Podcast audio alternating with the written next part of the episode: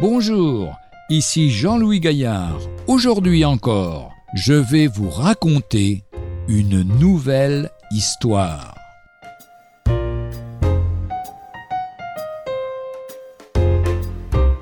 Être content. La génération à laquelle nous appartenons, malgré des conditions de vie beaucoup plus faciles que celles de nos grands-parents, manifeste beaucoup d'insatisfaction même les plus comblés, les nantis, ceux à qui rien ne semble manquer, ne sont pas contents.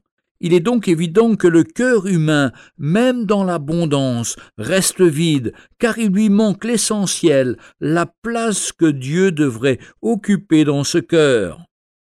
D'ailleurs, le contraste est frappant. Lorsque quelqu'un a la joie de connaître Dieu, il manifeste, comme le faisait l'apôtre Paul, un contentement que l'homme sans Dieu ne peut ni connaître ni comprendre.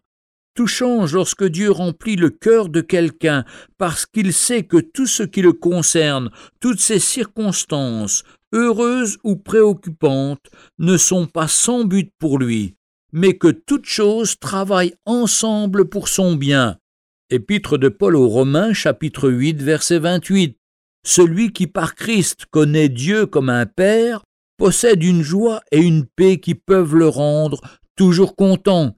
Le monde et ses plaisirs n'apportent, eux, rien de durable.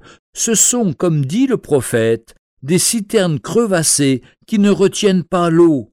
Prophète Jérémie chapitre 2 verset 13. Vous qui avez soif de vous désaltérer à une source de contentement durable, venez le trouver en Dieu. Jésus seul nous y conduit. Dieu a donné son Fils pour vous amener à lui.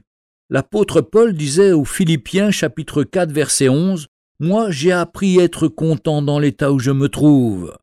Encore dans 1 Timothée chapitre 6 verset 6 c'est en effet une grande source de gain que la piété avec le contentement.